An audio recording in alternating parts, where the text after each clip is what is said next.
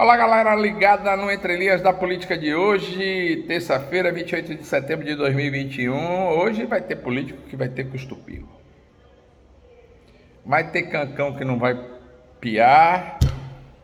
Vai ter insatisfeito que vai endoidar. Vai ter gente que tá bem na fita que vai botar para frente e dizer que vai ganhar a eleição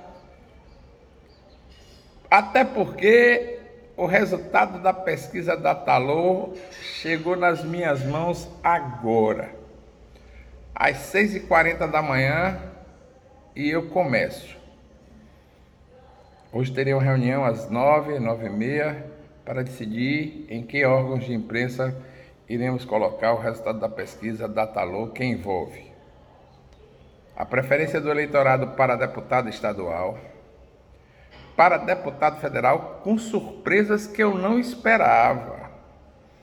Olhe, meu amigo, o municipalismo vai ter voz e vez desta vez, viu? Não tem jeito. Pessoas desconhecidas do grande público vêm forte nos seus municípios. Muito forte mesmo. Simão Dias, Tobias Barreto, Lagarto, Itabaiana. Vem forte aí com candidatos que vão dar o que falar nas eleições de deputado estadual e deputado federal. Fizemos também a pesquisa da preferência do eleitorado para o Senado e para o governo, com surpresas.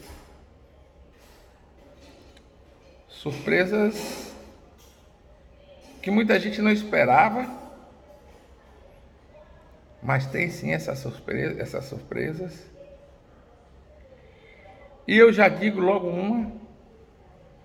O candidato petista que muitas pesquisas colocavam como terceiro, quarto lugar, no Instituto da Talô ele vem em segundo. Em alguns cenários. E vem forte. Vem forte Edivaldo Nogueira, vem forte Fábio Vitidieri. Para o Senado, vários são os nomes. Destaco Daniel Garcia, André Moura. Senador Valadares também é lembrado por muitos para o Senado Federal. E vem aí os resultados também para presidente da República, onde Lula está passeando mas algumas surpresas. E nessa pesquisa a gente coloca também a preferência do eleitor sergipano para o cargo de vice-governador. E colocamos alguns nomes que são interessantes para a disputa. E apareceram outros nomes também, tanto é que ela é induzida quando a gente induz o eleitorado a colocar, mas aí apareceram outros nomes que a gente também não quis desprezar e ela se torna num misto de, induzida e espontânea. A preferência do eleitorado para, para a presidência da República, e aí vem um, quando eu digo que era mais completa do estado de Sergipe, é porque a gente faz uma avaliação dos atuais vereadores do seu município. A gente faz uma avaliação também dos deputados estaduais que estão hoje na Assembleia Legislativa.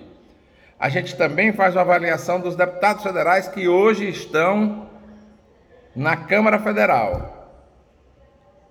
E a gente faz uma avaliação do governo de Sergipe e da presidência da República.